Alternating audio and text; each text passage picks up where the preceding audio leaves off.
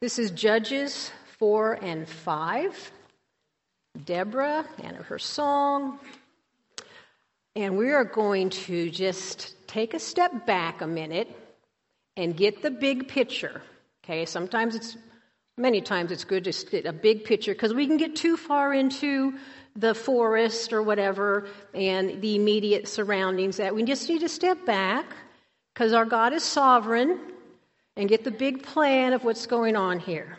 So the big plan is God loves us and created us.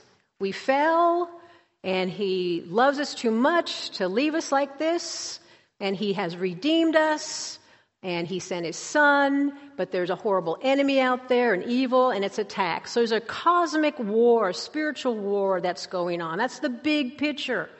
And that's why God is wanting his people to learn their need for him and the art of war. The art of war and actually battles here in the Old Testament, but the act of war within ourselves fighting sin. Because this is, Judges is an analogy of the Christian life. Okay, and the evil and the bad people in here are, are um, representative of sin in our life, things that are against God. So we have, again, like we do, we can't make too much fun of the people in these verses here because they're so much like us. That cycle of life is good, we're sedentary. The sedentary life is subject to disease. Did you know that? water that sits in a bucket gets stagnant, bugs get in there, right? That's why when you're out hiking or something, you want to drink water that's just come down this bubbly brook and all these rocks and everything, because as the water bangs against all the rocks and shoves around, it knocks out, I don't know what it does. You guys might know what it does, but it knocks the bad stuff out. So going through trials and stuff, it kind of knocks the bad stuff out of us, right? Because we can't be stagnant. We are in a battle, always prepared.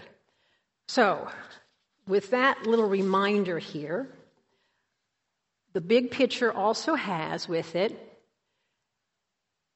God's Son, the Redeemer for us, came through the seed of the woman, came through his people, Jesus was a Jew that came through the tribe of Judah, and so Satan's tactic has been to annihilate that, ruin it, ruin human DNA. If you want to go there, we'll go there. Just ruin everything and corrupt it or kill it or do whatever or, you know, just um, depopulate or just whatever. But before Christ came, that was the thing. If he could destroy, that's why he tried to kill all the babies under two, the Messiah wouldn't come. But we know God wins because he's sovereign. But this is the battle that goes on. So he's continuing to teach his people their need for him and the art of war. So in Judges 4, here we meet Deborah. She's our next judge that we're going to be taking a look at. And we have the cycle right in verse 1. And the people of Israel again did what was evil in the sight of the Lord after Ehud died. And he put, gave them up into slavery and stuff to King Jab, Jabin, and you know, and it was just bad, and they were just crying out to the Lord. And he was a powerful army guy and had 900 chariots and all that kind of stuff. And so it was a bad situation there. They were had drifted again into disobedience. But you know, the more they drift into disobedience, the more apparent was the mercy and grace of God. And he's never going to let it, you know, where sin abounds, grace abounds all the more.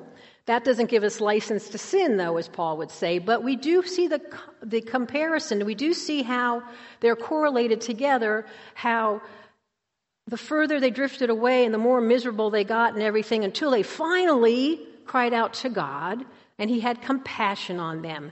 The goal wasn't to torture his people. The goal was for them to realize, you guys, this isn't the right way to go.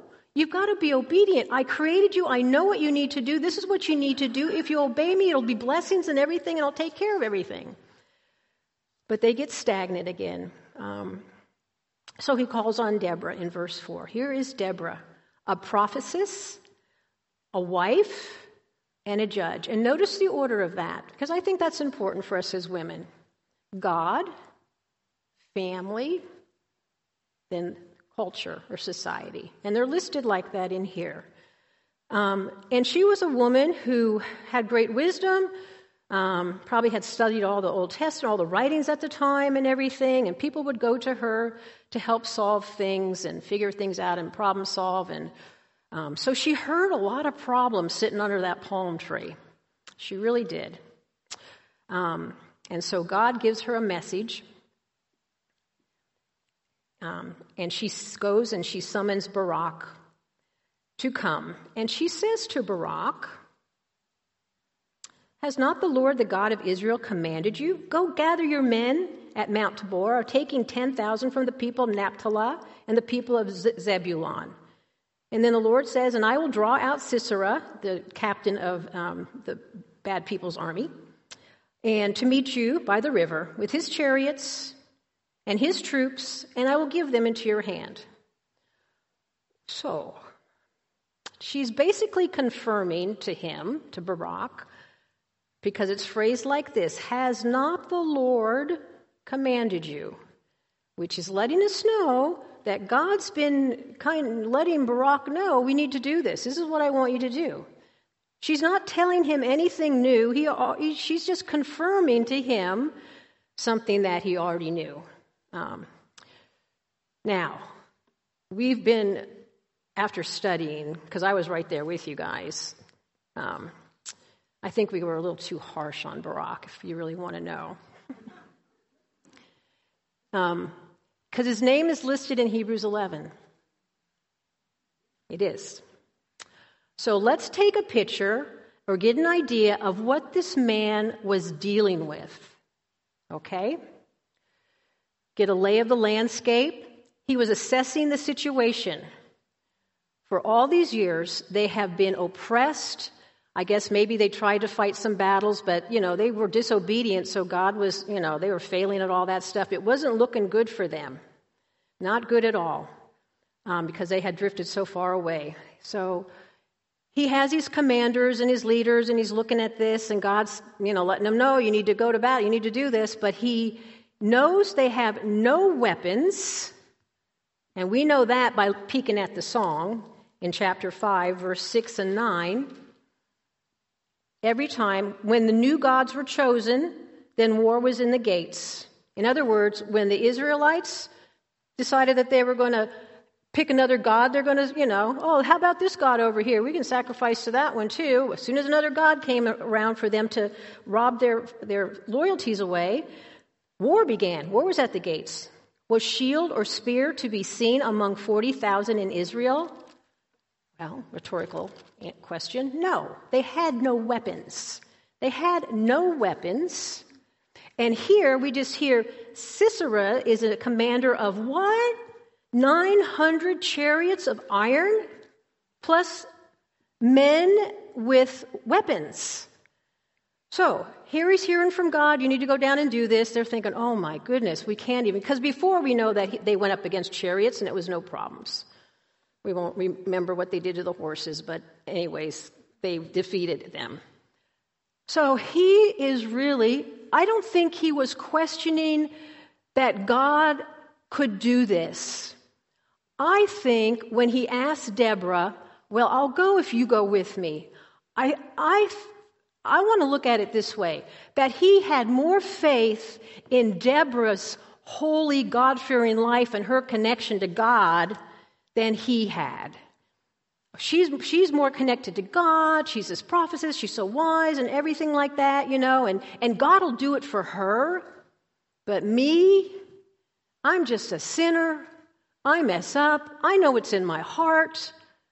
We, don't we hear that all the time? Why would he do it for me? These promises in this book, they're for all these other people. But are they for me? Yes. The answer is yes. So that's where I think he was at. He didn't want to lead this massacre of his troops.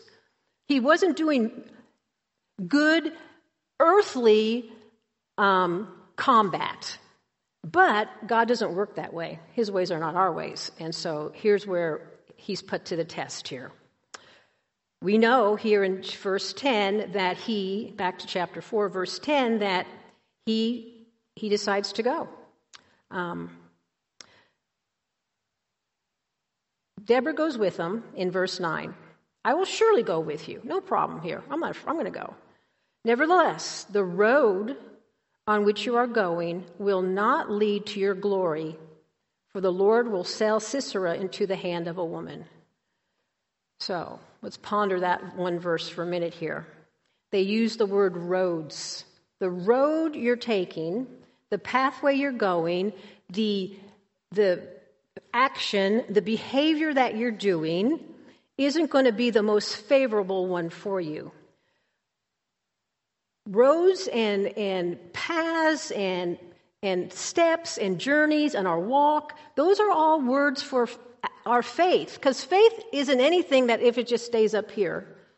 Faith is got to be a journey, a walk, faith in action. And so there's we're finding out from this verse, for what Deborah said, is that there's different, there's, there's options out there. Some are better than others. But what, what makes them different is the amount of faith we have in God on which one we're going to choose. If he had some weapons, if he had a couple cannons or something like that, he'd probably choose, yeah, we're going to go. But his faith wouldn't have been at a point where it really need to be big faith, not just little faith. And the one he picked was kind of hiding behind Deborah a little bit or going with her. It wasn't the, the all sold out for God. Yes, I absolutely believe that God is going to do this despite who I am. He's going to do this and we're going to go for it. That would have been the better road. And things happen to us when we take these roads. She says there's glory. It will not lead to your glory. Is that talking about all the praise he gets because he'll be the one that killed Sisera? Possibly in this, but let's take a peek at Corinthians in New Testament, Corinthians, 2 Corinthians 3, 16 and 18.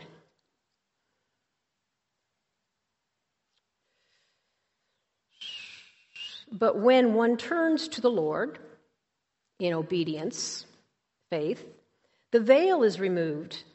Now, the Lord is the Spirit, and where the Spirit of the Lord is, there is freedom. And we all, with unveiled face, beholding the glory of the Lord, are being transformed into the same image from one degree of glory to another. For this comes from the Lord, who is the Spirit. We are being transformed from one degree of glory to another degree of glory, to another degree of glory. I'm going to add another verse to this. Flip over a page in 2 Corinthians 4 16 to 18. So do not lose heart. In other words, don't be a coward, don't be afraid, don't give up. Do not lose heart.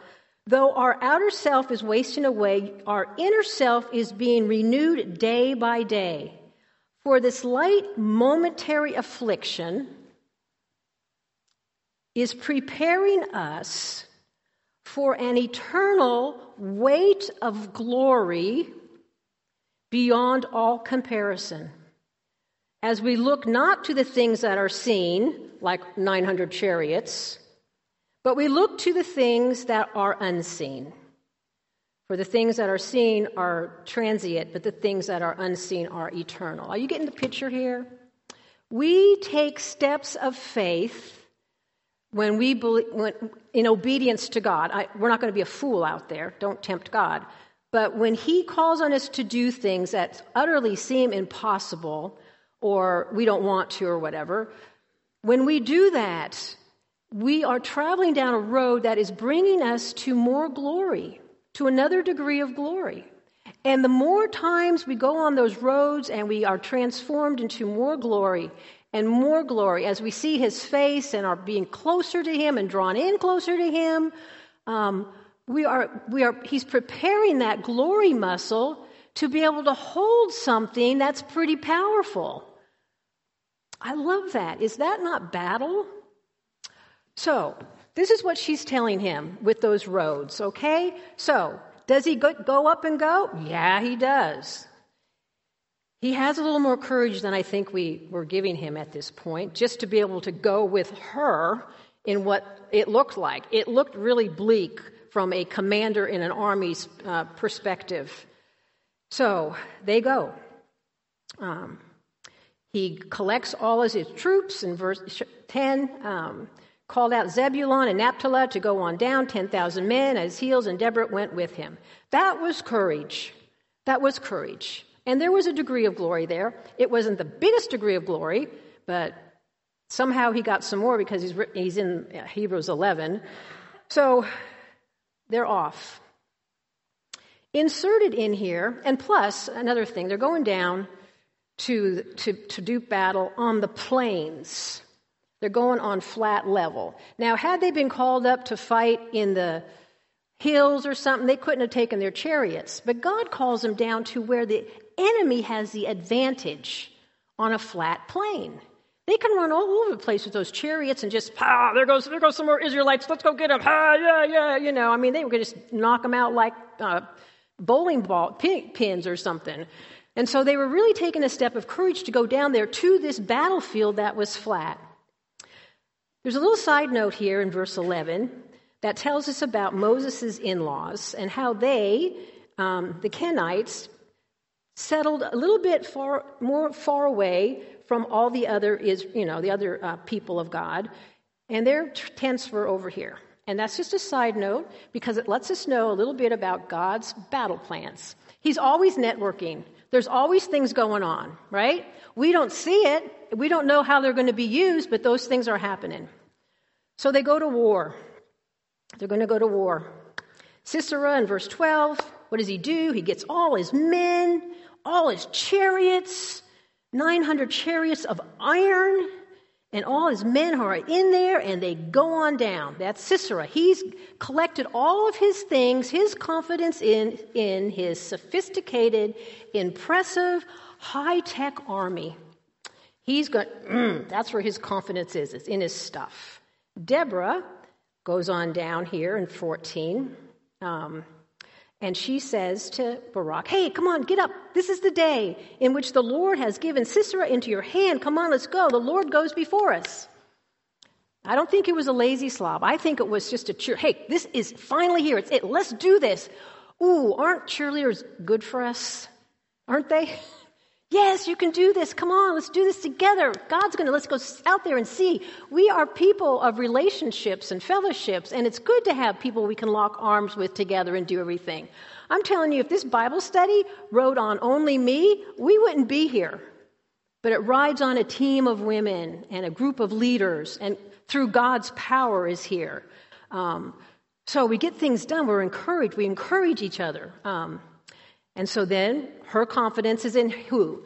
Barak? No, not in Barak. In their weapons? No, not in their weapons. Her confidence is in God. Barak gets up. He didn't roll over and pull the covers over his head. He gets up and he collects his men, 10,000, and he heads for battle. And not only he was courageous, but all his commanders, I mean, it took many commanders to commander 10,000 men. So they were all very, very brave. Their confidence, though, their faith that they were displaying was more in Deborah's relationship with God. All right, verse 15. There's another person who's involved in all this stuff, and it's God. And the Lord routed Sisera and all his chariots and all his army before Barak by the edge of the sword. And Sisera got down from his chariot and fled away on foot. What happened? What happened? Chapter 5, verse 4. The earth trembled, the Lord, okay, 4b. The earth trembled, the heavens dropped. Yes, the clouds dropped rain. Going over to verse 21 of, of five. The torrents swept them away, the ancient torrents. What's a torrent? A flash flood. Lo and behold, God caused a flash flood. What happens to chariots of iron and big old horses that pull them when you got a flash flood of mud? Don't they get a little stuck? Again, I feel for the horses again, but you know, we've got a mess on our hands. And the word routed, he routed them. He caused confusion. They broke, a military term of routed is that they, um, they broke rank uh, in, a, in a troop and they, they got, they, they uh, flew away in, in disorder. They, they didn't know because I'm supposed to go next to this guy, next to this guy, and my gosh, he's just stuck back there, and now this one's cutting off and everything, so they couldn't do battle the way they were taught how to do battle. There was great confusion. Some of your translations may have used the word discomfort. To throw into confusion, to terrify them. It's a confusion of fear and terror, like you really don't know what's going on. Because the rain is coming down, and torrents are usually blown. So, horses, if you ever watch them in the fields when the rain comes, I already know, I always know which way the wind's blowing in a rainstorm because my horses put their rear ends to the rain coming in, don't they? And so the rain comes in and their heads are down here so they're protected. And then sometimes you see them all kind of shift like this and everything. So it could be in this, this flash flood, this torrent that God had, the rain started coming down to the backs of the Israelites into the faces of the enemy. Don't know, but we know that heaven helped in this battle. So, um, and it's interesting that Barak, he gets a lot of courage here, doesn't he? Verse 16, and Barak pursued the chariots and the army, and the whole army of Sisera fell to the sword that day. Not a man was left. So the Israelites could go in there with what swords they had, or by these fallen enemy troops, they could pick up their weapons, and so they won this battle. Courage. God got involved. And how, who would have even have thought that something like that would have happened? There probably wasn't a cloud in the sky that day until all of a sudden it kind of blew all in. It's like, yes. All right. Sisera mighty, mighty, brave Sisera behind his 900 chariots, bails, runs away, goes up to where the uh, Kenites are, and here's Jael luring him into her tent. And the men's tents and the women's, they were separate. You know, back in the day, it was just kind of a separate thing. And you'll see that in Old Testament Abraham's tent and Sarah's tent. So here she is, and she lures him in. He flees. Now, just let's take a picture of this. He's not dead yet, but he's been defeated. Okay? He flees into a woman's tent. She gives him a glass of milk and puts him to bed.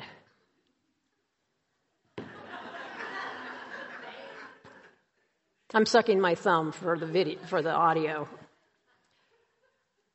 And he is exhausted and she falls he falls asleep.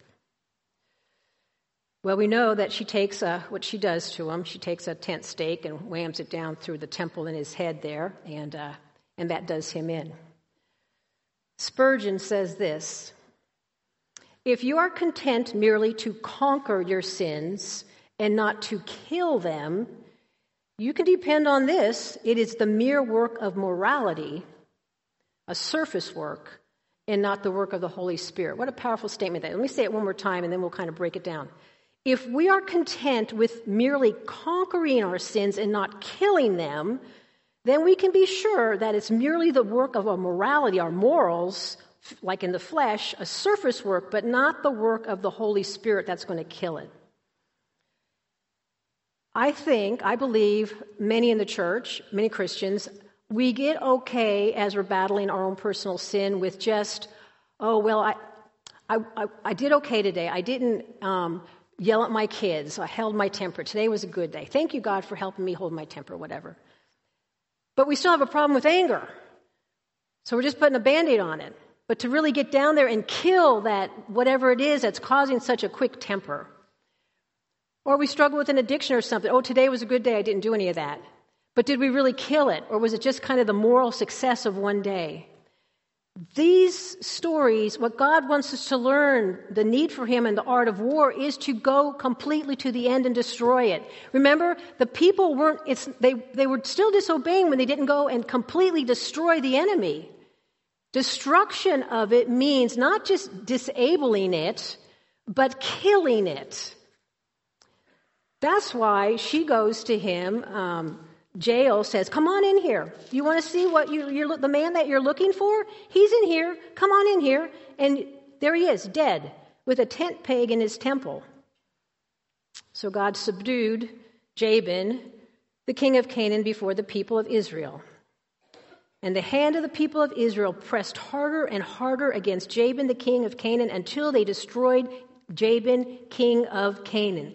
So this battle and this um, murder of, or this, well, not murder because it's war, killing of, of Sisera empowered these people to continue to press harder and harder against the Canaanites until they were destroyed in that area. That is how it's supposed to work. That's how our fight, our struggle with sin to be holy, is supposed to work. Success in God's strength, not in us. God subdued them, and then the people were empowered to be persistent to the final victory. We today are also learning the art of war. And that's just not having a good day because, uh, you know, I did pretty well today. Thank you, God. I got up early, I read my Bible and all this stuff, and it was a pretty good day.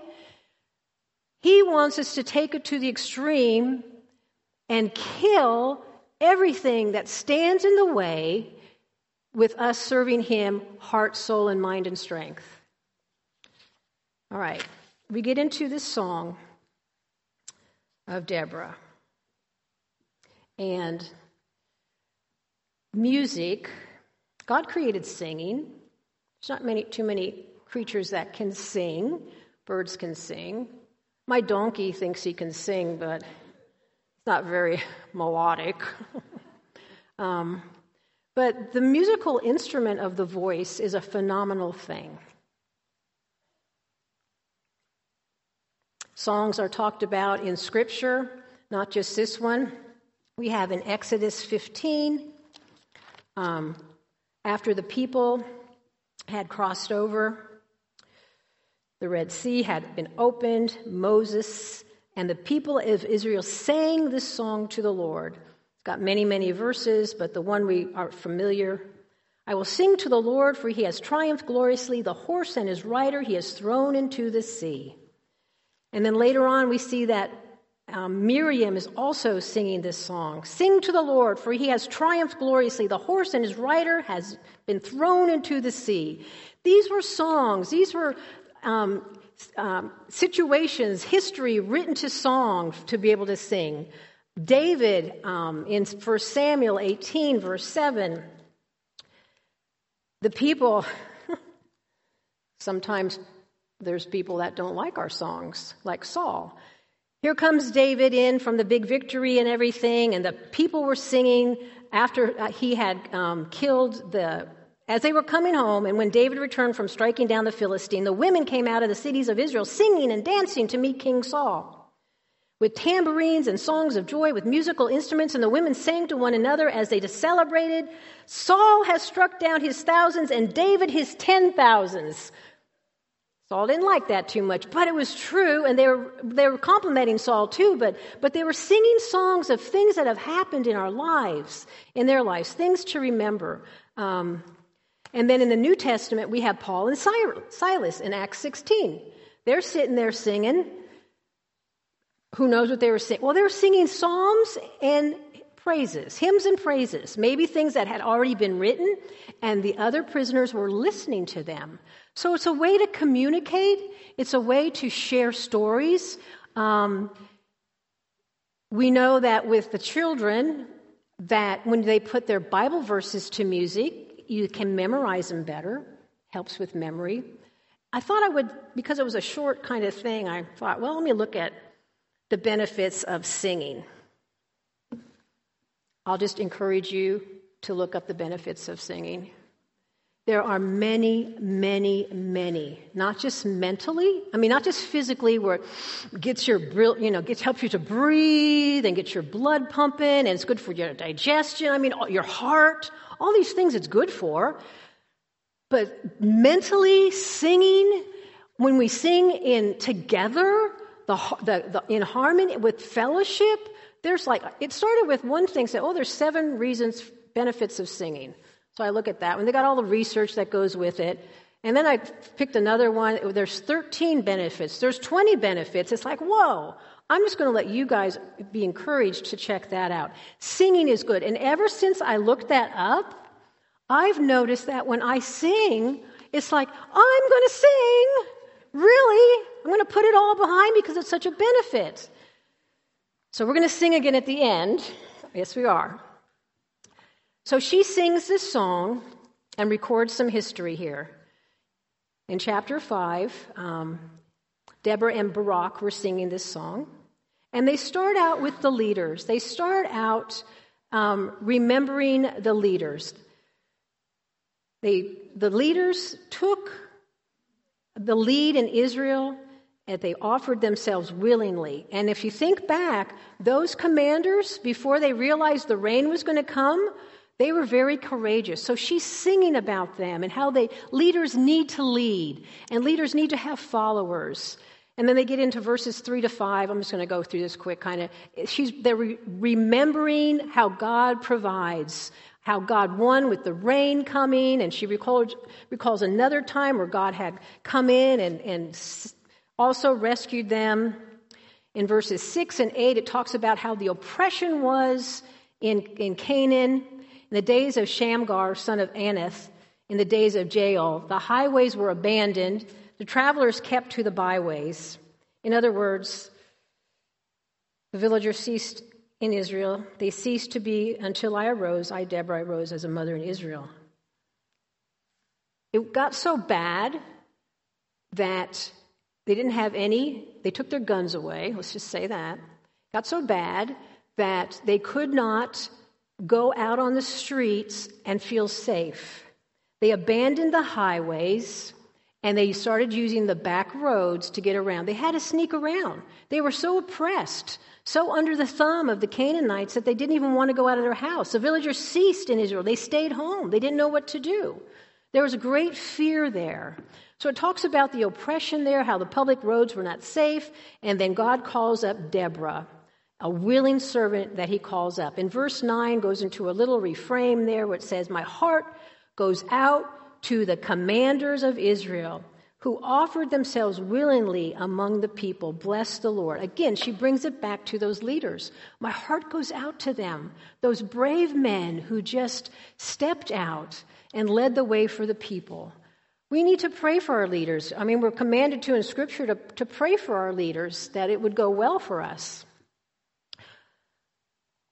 So, verses 10 to 12, a call, and she recounts the great victory of what God has done.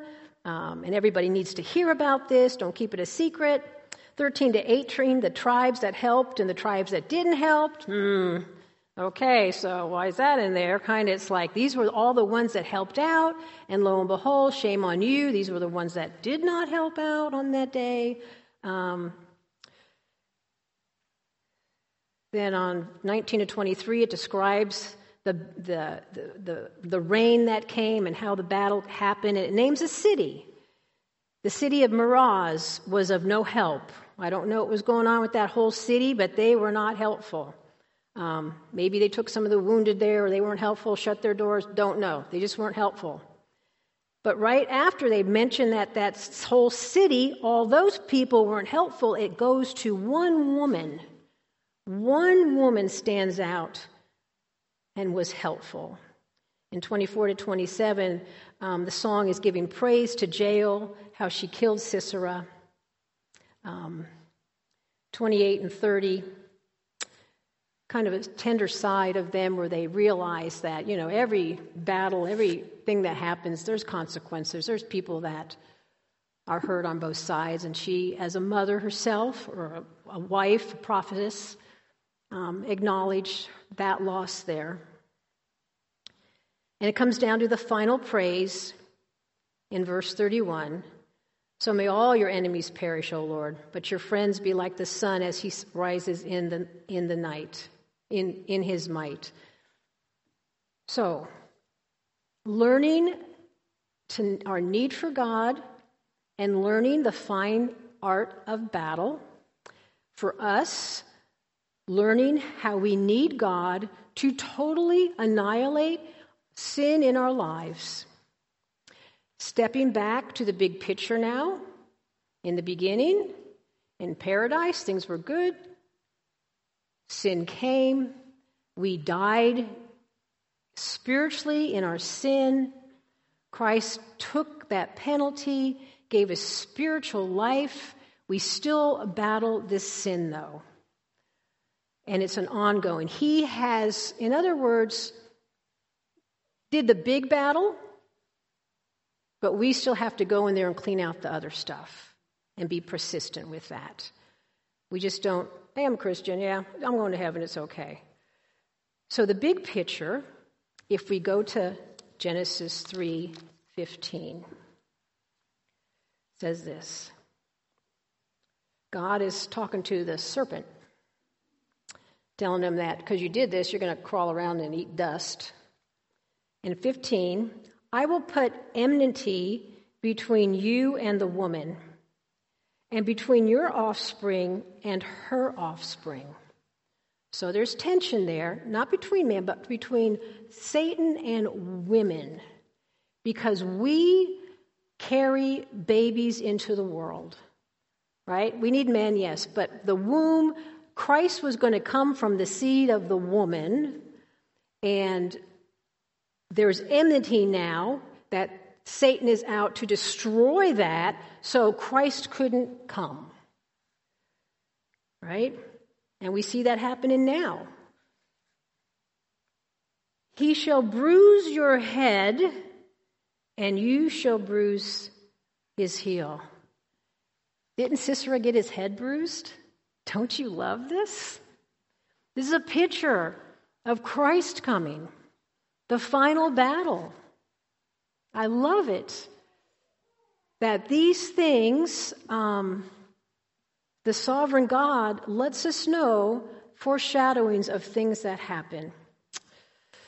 Um,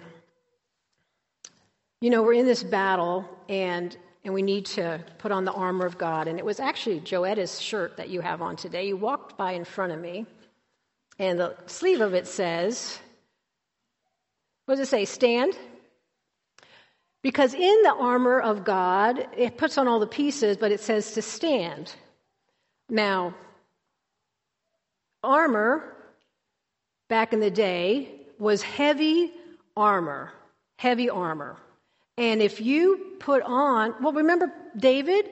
David was going to try on Saul's armor. Could he stand in it? No, it was too big. He said, I'll just do the slingshot. We are commanded to put on the armor of God. There's weight to that, ladies. There's weight to that. And the more we're transformed from one degree of glory to the next degree of glory, I believe the stronger we are to wear more of that armor. And this is the armor of God that's pretty heavy. And when we put that armor on, if we can't stand, we can't do battle, right? And we're not going to put on armor that's going to bog us down. We're only going to put on enough armor so that we are able to stand. Um, and the more we flex that faith muscle, and the stronger our faith gets, the heavier the armor we can put on. God, we just love you and just are so grateful you care for us and you spoon feed us at times, but there's other times that you just really encourage us to grow. I ask for every woman in here that we all can apply these things and to get on the front lines of your war to battle the things in our lives that hinder us from moving on to that next degree of glory so we can glorify you. Amen.